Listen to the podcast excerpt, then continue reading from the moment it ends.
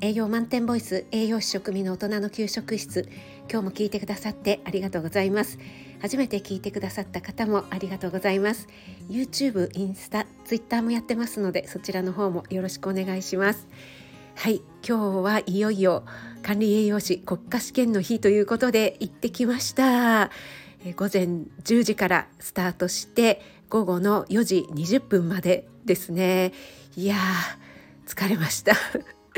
正直もうねヘロヘロになりましたけどもなんとかね途中棄権せずに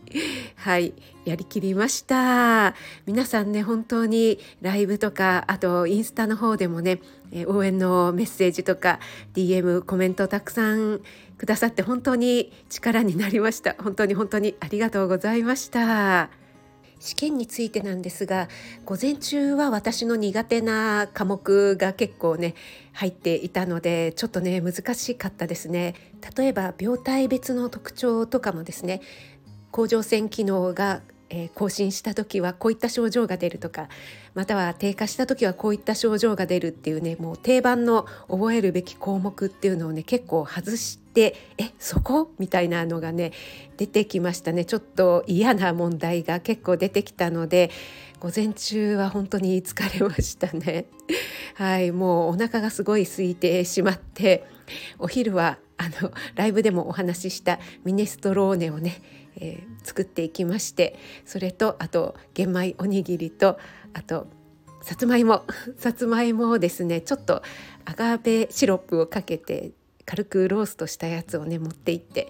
もうね 至福の時間でした自分でねもう声は出せないんですけど「あ美味しい美味しい」とか言いながらね食べて心の中でね言いながら食べていました。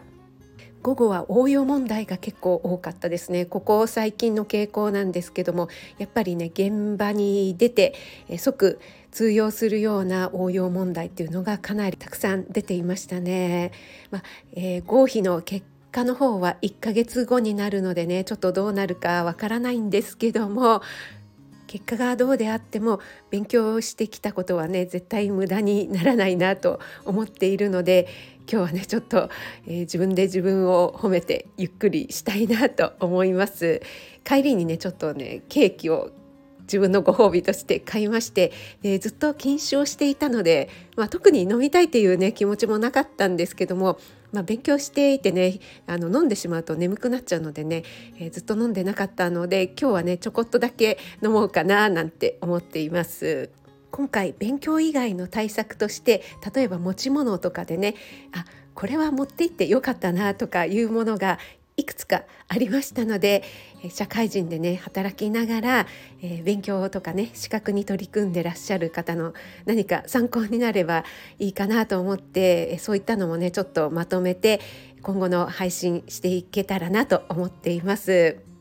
それでは皆さん応援本当に本当にありがとうございましたひとまずねご報告として、えー、収録させていただきました引き続き素敵な夜をお過ごしください。栄養満点ボイス食味でした。